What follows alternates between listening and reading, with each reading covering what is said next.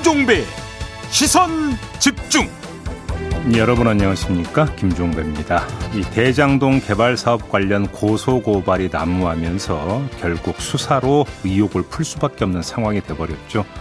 법적인 쟁점은 무엇인지 신속한 수사는 이루어질 수 있을지 3부에서 천하람, 박지훈 두 변호사와 함께 진단해 보겠습니다. 코로나19 신규 확진자 요일별 최다 기록을 연일 경신하는 가운데 정부가 하루 3천 명대 확진자가 나와도 예정대로 단계적 일상 회복을 추진하겠다 이렇게 밝혔는데요. 2부에서 방역 당국 연결해서 자세한 계획 들어보겠고요. 이어서 정의당 강은미 의원 연결해서 어제 국무회의에서 의결된 중대재해처벌법 시행령 허점은 없는지 살펴보겠습니다. 9월 29일 수요일 김종배 시선 집중 광고 듣고 시작합니다.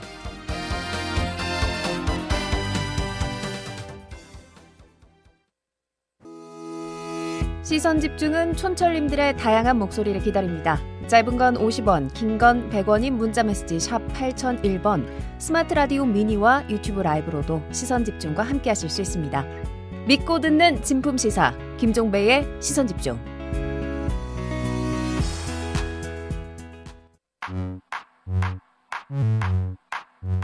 뉴욕에 뉴욕 타임즈가 있다면 시선 집중에는 JB타임즈가 있다. 촌철살인 뉴스 총정리 JB타임즈. 네, 더 막내 작가와 함께 시선 집중의 문을 열겠습니다. 어서 오세요. 네, 안녕하세요. 더 막갑니다. 네. 오늘도 삐딱선 정신에 입각해서 주요 뉴스 챙겨 드리겠습니다. 네. 일단 정혜원이 님이 김종배 님, 촌절님 오늘 비가 밤에 그친데요. 빗길 안전 운전 조심하세요. 네. 라고 인사를 보내 주셨고요. 음. 오늘 방송 예고를 보시고 시옷 기억 이응 님이 사법논담이 본방으로 돌아온 거면 유튜브 추가 방송은요? 라고 하셨는데요. 그건 그거대로 가고요. 그럼요. 음. 걱정하지 마세요. 네. 유튜브 연장 방송까지 쭉 이어서 뜨겁게 네. 사법논담이 계속됩니다. 네. 기대해 주시고요. 자, JB TIMES 가볼까요? 네, 곽상도 의원의 아들 퇴직금 50억 논란이 계속되고 있는데요. 네. 어제도 새로운 보도가 하나 나왔습니다. 음. 헤럴드, 헤럴드 경제에 따르면 성남시 관계자가 화천대유 관련 문제 제기가 여러 건 있어서 지난해 내부적으로 성남도시개발공사 직원을 화천대유에 파견해서 사업 과정을 감시하는 방안 등을 검토했지만 계약 문제와 공정이 상당 부분 진행됐다는 의견이 있어서 실행되지 못했다. 과도한 성과급 등의 문제가 들리긴 했지만 실제 확인하지는 못했던 것으로 안다. 뭐 이런 보도를 했습니다. 음, 네. 그러면서 이 관계자는 위원회에서 화천대유 통제가 이루어지지 않는다는 비판이 있어서 성남시가 대응 방안을 검토했었다는 답변이 있었다라고 전했는데 네. 이걸 어떻게 봐야 될까요? 자, 여러 가지 문제가 있었는데 그 가운데 하나가 과도한 성과급 문제였다 이런 거잖아요. 네. 그래서 이제 주목할 점은 지난해라고 하는 시점에 좀 밑줄을 그어야 될 것 같은데 네네. 네. 왜 지난해에 밑줄을 그으냐면 곽상도 의원 아들이 밝힌 바에 따르면 지난해 6월에 5억 계약을 했다가 올해 들어서 수정해서 50억이 됐다 이렇게 밝힌 바가 있지 않습니까? 네. 그다음에 화천대유 관계자가 임직원 퇴직금으로 최소 5억 이상의 퇴직금을 주기로 했다고 밝힌 바가 있다는 사실도 여러 언론에서 보도가 됐었어요. 네네. 이게 바로 작년 6월의 일인데 네. 바로 이거와 지난해에 성남시가 이거 뭔가 문제 있는 거 아니냐라고 판단한 것이 연결이 되는 거냐. 음. 일단 요걸 좀 확인을 해볼 필요가 네. 있는 것 같고요. 맥락상으로는 좀 그렇게 봐야 될 것 같지 않을까 싶은 생각이 좀 들고요. 오늘 아침에 한 조간이 또 보도한 게 있습니다. 화천대유의 전무가 100억. 퇴직금으로 일단 30억 수령해 갔다고. 네. 또 한 언론은 100억이라고. 그거 이제 그 30억 수령해 갔고 아파트 분양이 끝나면 더 받기로 했다. 네. 뭐 이런 보도가 있었는데 지금 파면 팔수록 계속 나오고 있는 부분이고요. 그다음에 여기서 주목을 해야 될 점이 뭐냐면 그래서 성남시가 개입을 하려고 했는데 못했다는 거 아니겠습니까? 네. 그게 애초 계약 때문이라는 부분인데 이 계약 내용이 구체적으로 뭔지는 보도가 되지 않아서 진단을 하는 데는 한계가 있습니다만 맥락으로 읽으면 성남시의 운영 개입을 원천 봉쇄하는 뭔가의 계약이 맺어졌다 이렇게 좀그 추론을 해야 되는 거 아니겠습니까? 음. 권한이 있었다면 못 들어갈 이유는 없는 거니까요. 뭐 강제로라도 받겠죠. 예. 그렇죠. 이걸 보면은 이 얘기를 좀 확장을 해서 그러면 양면의 해석이 다 가능해집니다. 왜 이런 계약을 했느냐? 도대체 계약 맺을 때 이재명 당시 성남시장은 뭐 했느냐라는 비판의 근거가 될 수도 있겠고요. 네. 아, 뭐 이재명 그 당시 시장이 설계자라는 국민의힘이 설계의 문제를 갖고 목소리를 더 키울 수도 있겠죠. 네. 하지만 또 거꾸로 다른 면도 있는데 이재명 당시 시장이 커넥션의 중심이었다면 정말로 이런 계약을 맺었겠느냐. 음. 이것도 함께 봐야 되는 거겠죠. 그러니까 자신이 핸들링할 수 있는 안전 장치를 어떤 식으로든 만들어 놔도 부족한 반에 그 길을 원천 봉쇄하는 계약을 맺었다? 이건 또 다르게 해석을 해야 되는 거 아니겠습니까? 음. 그렇다면 커넥션의 중심이 아니라 어, 변방도 아닌 이런 거 아니었느냐 이런 또 추론이 가능하기 때문에 양면의 가능성을 다 놓고 좀 분석을 해봐야 될 것 같습니다. 네, 이게 계약서만 공개가 되면 조금 클리해질 수 있나요? 그러니까요. 근데 문제는 계약서가 지금 추정한 대로 성남, 그러니까 정확히 얘기하면 성남시가 아니라 성남 도시개발공사가 되겠죠. 네. 도시개발공사가 관여할 수 있는 여지를 완전히 지금 봉쇄를 해버리는 그런 계약이었다라고 한다면 지금 이야기 이 두 가지는 동시에 다 나올 수가 있어요. 확인을 하더라도. 음, 알겠습니다. 김영선님이 다들 돈에 어 이거 방송 용어 괜찮나? 환장함이라고 보내주셨고요. 네. 죽천님은 계약들이 이렇게 되어 있으니 아파트 가격이 비싸질 수밖에 없죠라고 음. 보내주셨습니다. 네. 자, 뉴스 분석이 함께하는 제이비타임즈 오늘 주목할 첫 번째 뉴스는 자연스럽게 또 연결이 되는 뉴스인데요. 네. 오디오로 먼저 만나보시고 얘기 나누시죠. 음. 네, 이게 이제 윤석열 후보자 부친인 윤기준 교수가 살던 집입니다. 서대문구 연희동으로 주소가 되어 있고요. 2019년 4월 30일 날 매매가 이루어져서 2019년 7월 2일로 2일자로 소유권 이전 등기가 등록이 됩니다. 자, 그런데 이때 소유권을 이전해 간 사람 이름을 보십시오. 네. 김명옥이죠. 김명옥 61년생 양천구 음. 목동 예, 주민등록번호가 정확히 일치하죠. 그리고 예, 주소가 예, 정확히 일치합니다. 따라서 천화동인 3호 사내 이사인 김병옥 씨와 아, 윤기중 에, 교수의 연희동 집을 취득했던 김명옥 씨는 동명이인이 아니라 네. 에, 정확하게 동일인임을 에, 확인할 수 있고요. 음. 네, 이게 뭔가 열린 공감 TV 유튜브 채널에서 방송한 내용인가요? 네.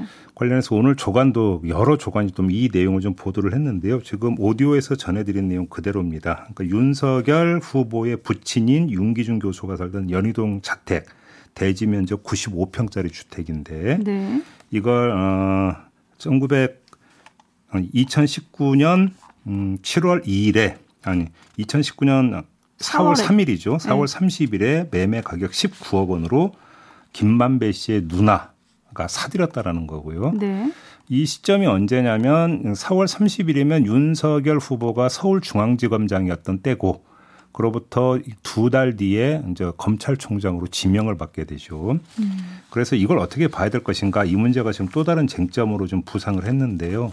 이에 대해서 윤석열 후보 측에서는 어떻게 지금 입장을 내놨냐면 부친인 윤기준 교수가 2019년 3월에 고관절 수술을 받았고 그래서 연희동 집 계단을 오르는 것이 불가능해서 부득이 딸을 통해서 인근 부동산 중개업소 10여 곳에 시세보다 싼 평당 2천만 원에 급히 집을 내놓고 계단 없는 아파트로 이사를 했다라는 거고요. 네.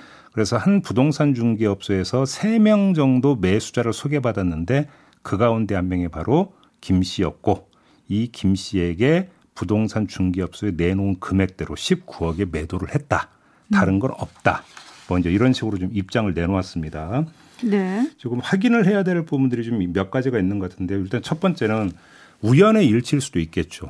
우연의 일치일 수도 있는데 우연의 일치식으로 참 공교로운 부분이 있는 건 분명히 맞다. 음. 그렇기 때문에 이거는 확인을 좀 해봐야 될 것 같은데 확인의 포인트는 여기에 있는 것 같습니다. 한 보도에 따르면 이 집을 사들인 김 씨가 같은 해 7월 2일 그러니까 사들이고 나서 바로 그 뒤에 이 집을 담보로 신협에서 13억 원을 빌린 것으로 좀돼 있다는 이런 보도를 내놨거든요. 음. 그러면 김 씨가 이 집을 왜 매입을 했느냐. 그 이후에 어떤 그, 행, 그 행적을 추적을 해보면 매입의 성격이 나오지 않겠습니까? 네. 매입의 성격이 나오게 된다면 매입의 동기가 또 그다음에 추정이 될 수 있는 거 아니겠습니까? 일단은 좀 이거를 좀 확인을 해야 될 것 같습니다. 네. 예를 들어서 현금 19억을 주고 신협에서 또 13억을 빌렸다? 그러면 이제 우리가 흔히 이야기하는 이른바 그 그냥 투자라고 합시다. 부동산 투자를 전문적으로 하는 사람들이 집을 사고 또 그 집을 담보로 돈을 빌려서 또 다른 집을 사고 하는 음. 이런 행태의 반복 차원이었느냐. 음. 그러다 보면은 뭐 발길이 여기저기 다 뻗치게 되기 때문에 우연의 일치로 이렇게 그 거래가 이루어질 수도 있겠죠. 네. 근데 또 그게 아니라면 어떤 연유로 어떻게 이게 연결이 될 수 있었을까? 이건 다른 각도에서도 봐야 되는 부분이 있겠죠. 음, 네. 그래서 제가 볼 때는 김 씨가 이 집을 사들인 다음에 이후 부동산 관련 행적이 어떻게 되느냐 이게 초점인 것 같습니다. 알겠습니다. 지금 많은 분들이 이 뉴스에 이제 관심을 갖고 계신데요. 네. 89 이하나님이 우연이라면 윤석열 후보는 복권을 사야 할 것 같습니다. 뭐 이런 의견 보내주셨고요. 네. 3941님은 시세가 31억에서 35억 원 한다는데 그거를 19억에 매매하다니 아무리 급해도 시세보다 40%나 싸게 매매를 할 수 있나요? 다운 계약서를 쓰지 않았나 합리적인 의심이 갑니다라고 보내주셨는데 어쨌든 이 부분에 있어서 이제 윤 후보 측은 좀 억울하다. 근데 또 네. 하나 지금 말씀을 드려야 되는 게 이 그 김만배 씨의 누나 이 그 김 씨가 천화동인 사내 이사라는 거 아니겠습니까? 네. 그리고 그 시점이 2019년 4월이라고 한다면 이미 대박이 기정사실이 됐던 상황 아닙니까? 그렇죠. 대박이 기정사실이 됐던 상황에서 부동산을 매매했고 또 신협에서 돈을 빌렸다. 이걸 어떻게 이해를 해야 될 거냐. 요것도 음. 함께 좀 체크를 해야 될 것 같습니다. 네. 뭐 뇌물이라고 보기는 아직은 조금 아, 그렇게 네, 뭐 지금 예단할 성질의 문제는 네, 아닌 네, 그럴 수도 있죠. 하지만 네. 뭐 확인해야 될 부분은 분명히 있다. 요 점에 이제 밑줄을 긋고 마무리를 해야 될 것 같은데 조금 다른 얘기일 수도 있는데 어제 국민의힘 대선 후보 토론회가 있었거든요. 네. 거기서 유승민 후보가 윤석열 후보에게 박영수 전 특검과 각별한 사이가 아니냐. 음. 화천대유 연관성에 대해서 질문을 했어요. 네. 근데 윤석 윤석열 후보가 앞서서 화천대유 고문으로 활동했던 권순일 전 대법관에 대해서는 상당히 비판적인 목소리를 냈었거든요. 음. 근데 박영수 전 특검 어떻게 생각하느냐에 대해서는 똑부러진 답을 못 하더라고요. 그래요. 네. 저는 뭐 솔직히 어제 이제 그 장면을 보지를 않았기 때문에 그러니까 어떤 이유로 그렇게 했는지는 잘 모르겠습니다만 아무튼 공교롭게도 그러니까 연결되는 부분이 있죠. 윤석열 캠프가 최초로 꾸려졌을 때 대변인이 이동훈 씨죠. 아, 네네네. 그렇죠. 그 수산업자. 여기에 그렇죠. 또그 등장하는 공통인물이 박영수 전 특검하고 이동훈 전 조선일보 논설위원 아니겠습니까? 그렇죠. 근데 그게 또 윤석열 캠프 대변인이었고요. 네. 근데 이번에는 또 박영수 전 특검 딸이 화천대유의 직원으로 일을 했고. 네. 그런데도 어떤 분이 연관인가 그 화천대유의 실소유주는 김만배 씨였고. 음. 근데 김만배 씨의 누나가 윤석열 후보의 부친의 집을 사들였다. 그죠? 네. 우연의 일치겠죠. 네. 그러니까요. 등장인물들의 네. 그 연결고리가 하나하나 밝혀지길 바라고 짚어야 될 게 한두 개가 아닌데요. 네. 더 자세한 내용은 아까 예고해드린 대로 3부 사법 논담에서 두 변호사와 조목조목 짚어보겠습니다. 제이비타임즈 다음 주목할 뉴스는 어떤 건가요? 어, 공수처가 어제 부산지검 서부지청의 한 검사 사무실을 압수수색을 했다고 합니다. 네. 근데 이 검사는 그 문제의 그 고발 사주 사건에서 등장하는 고발장 있지 않습니까? 네. 이 고발장 작성 전송 시점에 수사정보 정책관실에서 근무했던 검사라고 합니다. 아 손준성 검사랑 같이 일했던. 네. 그리고 네. 부산지검 서부지청에는 아, 송 검사가 수사정보 정책관 시절 음, 수사정보 정책 2 담당관으로 근무했던 시읒 검사가 근무하고 있는 곳이라고 합니다. 네. 그 이걸 어떻게 봐야 될지 이게 지금 관심사로 떠올랐는데요. 음, 이렇게 좀 봐야 될 것 같습니다. 네. 어디서부터 이걸 살펴봐야 되냐면 고발사주 사건이 불거졌을 때 공수처가 손준성 검사 직과 사무실을 압수수색을 한 적이 있었습니다. 했습니다. 이때 그 압수수색 영장이 어떻게 기재되어 있었냐면 성명불상의 검사가 보고서를 작성했다. 이렇게 지금 기재되어 있었습니다. 음. 저희 방송에도 전해드린 바가 있었는데 바로 이 성명불상의 검사가 누구인지를 특정을 해서 어제 압수수색에 들어간 게 아니냐. 네. 좀 일단 이 점을 좀 하나 봐야 될 것 같고요. 네. 만약에 이게 맞다면 그 다음에 그 당시 수사정보정책관실에 있던 검사가 보고서를 작성한 게 사실로 만약에 밝혀진다면 이 얘기는 완전히 달라지는 부분이 하나가 있는데요. 그렇죠. 손준성 검사 개인의 일탈이 아니라 조직적으로 더 정확히 말씀을 드리면 업무 계통에 따라서 보고서가 작성이 됐다는 이야기로 연결이 되는 겁니다. 네. 이거는 좀 문제가 더 심각해지는 거죠. 그렇죠. 예를 들어서 개인 일탈 차원이었다 하면 뭐 총장 모르게 할 수도 있겠죠. 근데 그게 아니라 수사정보정책관실의 업무 계통에 따라서 지시하고 작성하고 전달했다 만약에 이런 사실이 만에 하나라도 밝혀지게 된다면 네. 이건 조직적으로 계통적으로 움직였다는 이야기가 되는 건데 그걸 총장이 몰랐다? 음. 이렇게 되면 문제는 더 심각해지게 되는 거죠. 아, 요것도 이제 그러면 당시 총장이었던 윤석열 후보한테 또 질문이 갈 수밖에 없는 문제다 이 말씀이신데 네. 지금 이 압수수색을 받은 그 검사가 누구냐? 또 이력이 이런 게 또 있더라고요. 음. 지난해 윤석열 검찰총장 비위 혐의 중 하나로 지목이 됐던 게 판사 사찰 논란 문건이었잖아요. 네. 그 문건을 작성한 당사자다. 뭐 이런 얘기가 지금 흘러나오고 있습니다. 네. 그래서 아무튼 확인이 좀 돼야 될 것 같습니다. 그러니까 지금 한겨레가 이걸 보도한 건데요. 한겨레는 그 압수수색 대상이 됐던 부산지검 서부지청 검사와 그다음에 당시 그 수사정부 정책관실에 근무하면서 이른바 판사 사찰 문건 작성을 했던 시읍 검사가 동일인이라고 확정해서 기사화하지는 않았어요. 네네네. 그렇기 때문에 저희가 여기서 단정할 수는 없지만 네. 만약 하나 동일 인물이라고 한다면 어떻게 네. 되는 거냐. 이것도 좀 한번 나중에 확인할 사항을 좀 놓죠. 네, 알겠습니다. 아유, 확인하고 지켜봐야 될 게 한두 개가 아닙니다.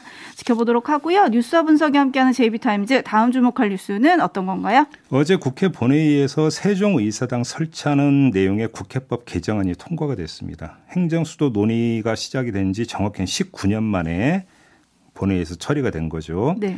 재석 185명 가운데 찬성 167명, 반대 10명, 기권 8명으로 통과가 된 건데 아, 국회 분원입니다. 국회가 통째로 옮겨가는 게 아니라 국회 분원으로 설계와 공사에 최소 5년 정도 걸린다고 하는데 이러면 2026년이나 2027년쯤에 문을 열게 될 것 같다. 이렇게 봐야 될 것 같고요. 지금 제이비가 분원이라는 걸 강조하셨잖아요. 네. 그럼 앞으로 어떻게 되는 건가요? 그게 지금 이제 그 문제인데 세종 의사당 설치 및 운영에 관한 사항은 추후 국회 규칙으로 정하도록 해 놨습니다. 네. 이걸 잘 봐야 되는데 세종 의사당은 본원이 아니라 분원이기 때문에 여의도 의사당과 세종 의사당 두 군데가 동시 운영이 된다 이런 이해가 되는 거잖아요.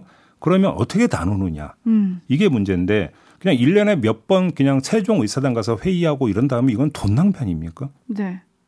그잖아요. 그렇기 때문에 이 운영 방안을 어떻게 짜는 거냐 이게 지금 되게 중요한 문제인데 국회 운영위원회에서 어떤 결정을 한 바가 있었냐면 국회 사무처가 세종의사당 건립 기본 계획을 세워야 되는데 이 계획을 세울 때 국회 운영의 비효율을 최소화하는 방안을 포함하도록 한다. 음. 이런 의견을 채택한 바가 있습니다. 바로 국회도 이걸 알고 있는 거죠. 네. 그래서 지금 나오고 있는 이야기가 지금 세종시에 내려가 있는 정부 부처 있지 않습니까? 네네. 네. 그러면 세종시에 있는 정부 부처를 관할하는 소관 상임위원회는 아예 세종의사당으로 내려가는 방안. 음. 이게 지금 이제 검토될 수 있다 이런 이야기는 나오고 있는데 아직 확정이 된 건 아니고요. 네. 지금 이 운영 계획을 어떻게 짜느냐에 따라서 이건 돈 낭비고 시간 낭비다로 갈 수도 있고 그 얘기로 되면 아예 본원 자체가 넘어가야 되는 거 아니냐는 얘기로도 연결이 될 수가 있는 것이기 때문에 네. 결국은 이 규칙 안에서 얼마만큼 효율적인 운영안을 짜느냐가 핵심 사안이 될 것 같습니다. 네, 지금 제이비가 말씀하신 그 세종시 담당 기관을 두고 있는 부처 중심으로 보고 있는 상임위로 옮기자 이게 이제 국회 사무처가 낸 안인데 네. 18개 상임위 중에 그러면 11개 상임위가 옮겨가야 된다 그러더라고요. 네. 그렇게 되면은 국회의원 보좌관 그다음에 유관기관 관계자까지 해서 한 5,200명이 옮겨가야 된다는데 음. 과연 그게 또 되겠냐 뭐 이런 얘기도 나오고요. 근데 예를 들어서 뭐 예를 들어서 그래서 이제 거기도 의원회관을 짓게 되겠죠 또. 네. 근데 문제는 국회 의원 나으리들은 뭐 의원총회도 참석을 해야 되고 이런저런 일정으로 하면서 본거지는 서울에 틀어버리면 또 어떻게 되느냐 이 문제도 남는 거잖아요.